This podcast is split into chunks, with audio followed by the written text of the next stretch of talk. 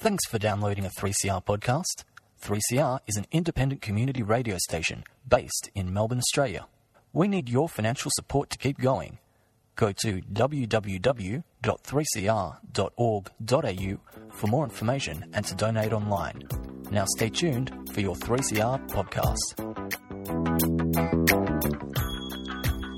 This podcast is part of a partnership between TEDx St Kilda and three C R Radio.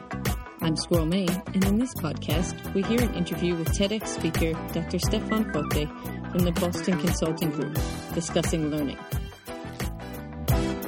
Okay, what's knowledge, and then what's knowing? Okay, great point.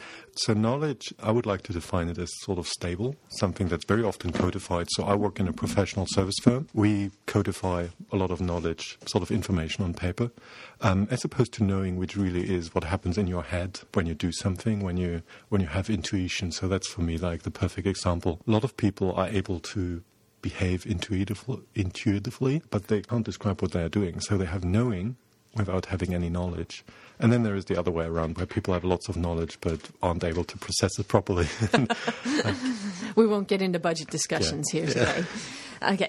So you gave an example of the, uh, and your talk about an expert, Bob. Yeah. And, and Bob, the expert, was just a wizard at what he did in his company, and his company really wanted to translate that, pass that on to the next generation, that sort of thing. And one of the stories you talked about is how he could observe someone blinking and take that to their advantage. Now, could you tell me more? Like, can you be specific? Like, what was Bob doing? That's a great point. So Bob was doing a lot of things, but a lot of the stuff we don't see because it happens inside his mind. So he is a great negotiator. So he would just read a room instantly and very subtly. And then he would just make very quick and tough decisions on how to negotiate, how far you can go and how not. So the interesting piece is there wasn't much to observe. So because he was so quick in making decisions, so you couldn't see much from the inside, from the outside. And interestingly, if you ask him afterwards, so, Bob, what did you think? He had nothing to answer because there was nothing. It was pure intu- intuition. He said, well, I just saw a hesitation. And you felt like, okay, this hesitation can't be more than zero point one second because I didn't notice it. I guess that's the that's the magic of experts, that so much stuff happens unconsciously and so fluidly in a situation that you don't see it and actually they themselves don't see it. And still we want to teach it. And when Bob saw hesitation, did he then push people harder, like drive the price up, or did he go easier? It's with any expertise, it's very context sensitive. So most of the time he would push harder, but sometimes he would use an, a hesitation to make friends. He would exploit any hesitation to his advantage, even though the advantage is not always immediate return in financial figures. You talk a lot in your discussion how experts don't always make good teachers. Yeah. But does that mean that non-experts or near novices are actually the best teachers? Or is it better to teach the expert? Oh, that's oh, that's an interesting way of framing it. No, we know that for great teachers, two things must come together. One is um, subject matter expertise. So you can't be a novice in the subject you're talking about. Otherwise, you, you just learn some theories by heart without really understanding them, embracing them, and pass them on. So that's, I get bad, bad practice. And you have to be good at teaching your stuff. I guess I wanted to raise awareness that being an expert is not enough to being a great teacher. And actually, it's quite a big ask. If, even if we ask people to teach within their subject, something they are good at, it's still quite a, a unique challenge. And it came to me quite as a surprise because you feel like, okay, these guys are so good at doing it. Why can't they talk about it? But then you realize, well, it's not that easy. It's just a good starting point and a necessary starting point to be an expert. And then comes a whole lot of stuff you need to be good at as well. That's why I come in, to help them. So how do you help them? So I'm an instructional designer. That means I team up with experts who are asked to, to teach, mostly in a corporate setting. We work through their expertise and we capture what they are able to do because most of the time experts don't know how good they are at stuff and what they do. So you sort of build a, not a library that's that's too codified, but sort of you get an understanding of what, what really like drives their success. And then I help them with, okay, Um, given our, our target group, what is it we want to achieve? What do they need to know? what exercises do we do we need to put in front of them that we don't talk to them all the time? Because um, so basically, I'm the advocate of the learner uh, when there is still room to negotiate. If that makes sense, because very often if experts just go on their own, it's too dense, it's too knowledge heavy, it's just a lecture. While I'm more to, I'm into making it very interactive, very lean, just so that people can absorb all the things. What's one of your favorite activities to do? I really like role plays.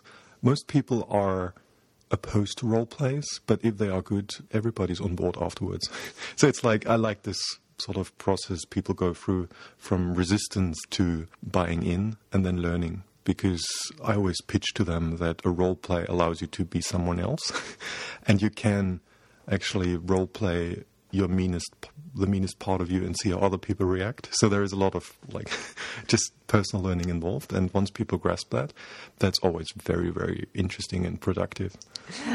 I'm picturing a bunch of people playing out the meanest part of them to their boss. Yeah.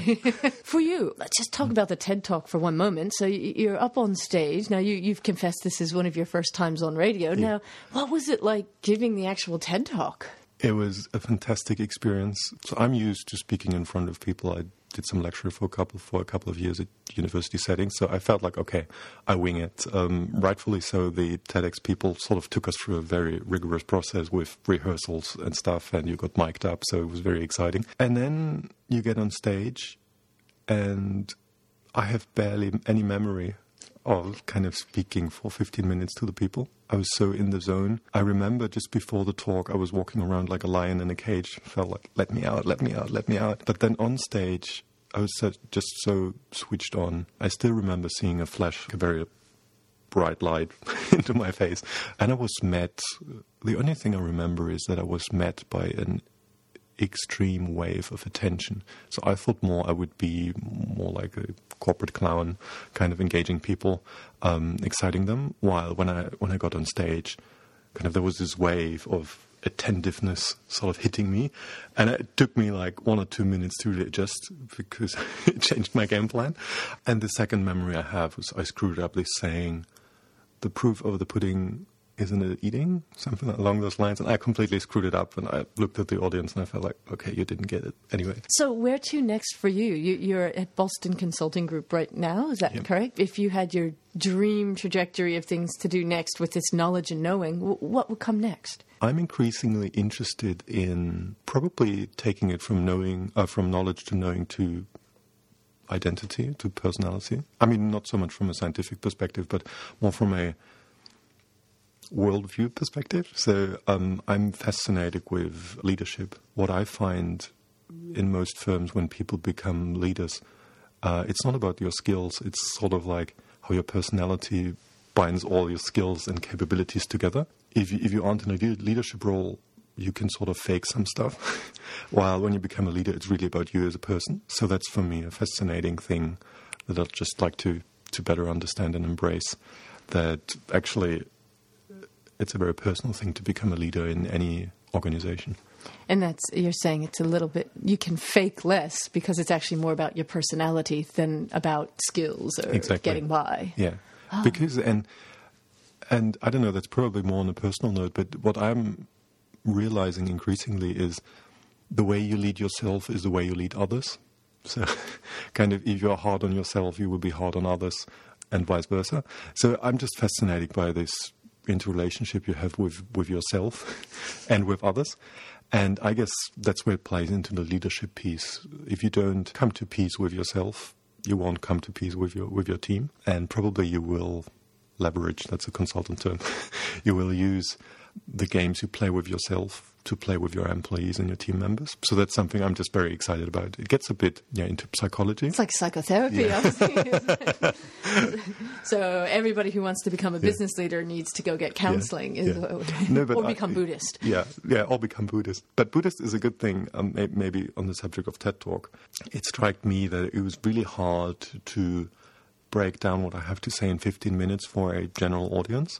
And it reminds me of the Buddhist who basically reject the notion of teaching or reject the notion of like scripting out something and, and reading it to an audience. So I guess the next level is, is rather to answer questions. And the third level is then not to answer questions, but to say, well, I can't tell you. I can only put you in situations where you can learn it. So I thought about the Buddhist thing when I did uh, the TED Talk. Put us in situations where we can learn. Well, thank you so much for coming in today and sharing your knowledge with us. Definitely appreciate it. Um, yeah, and uh, I hope you have a wonderful but very rainy mm. rest of day. Thanks very much. It's been my pleasure. Thank you.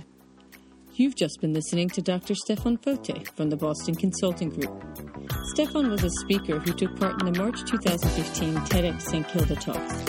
You can hear Stefan's TED Talk, as well as the talks of other great speakers, at TEDx St Kilda dot com. This interview originally aired on three C R Radio on the thirteenth of May, twenty fifteen, and is part of a partnership between three C R and TEDx St Kilda. You've been listening to a three C R podcast produced in the studios of independent community radio station three C R in Melbourne, Australia. For more information, go to all the w s dot three c r dot org dot a u.